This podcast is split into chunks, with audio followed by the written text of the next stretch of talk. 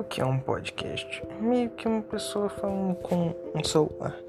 Mas se for olhar para um lado, é na verdade nada mais que uma pessoa fazendo sua própria mente.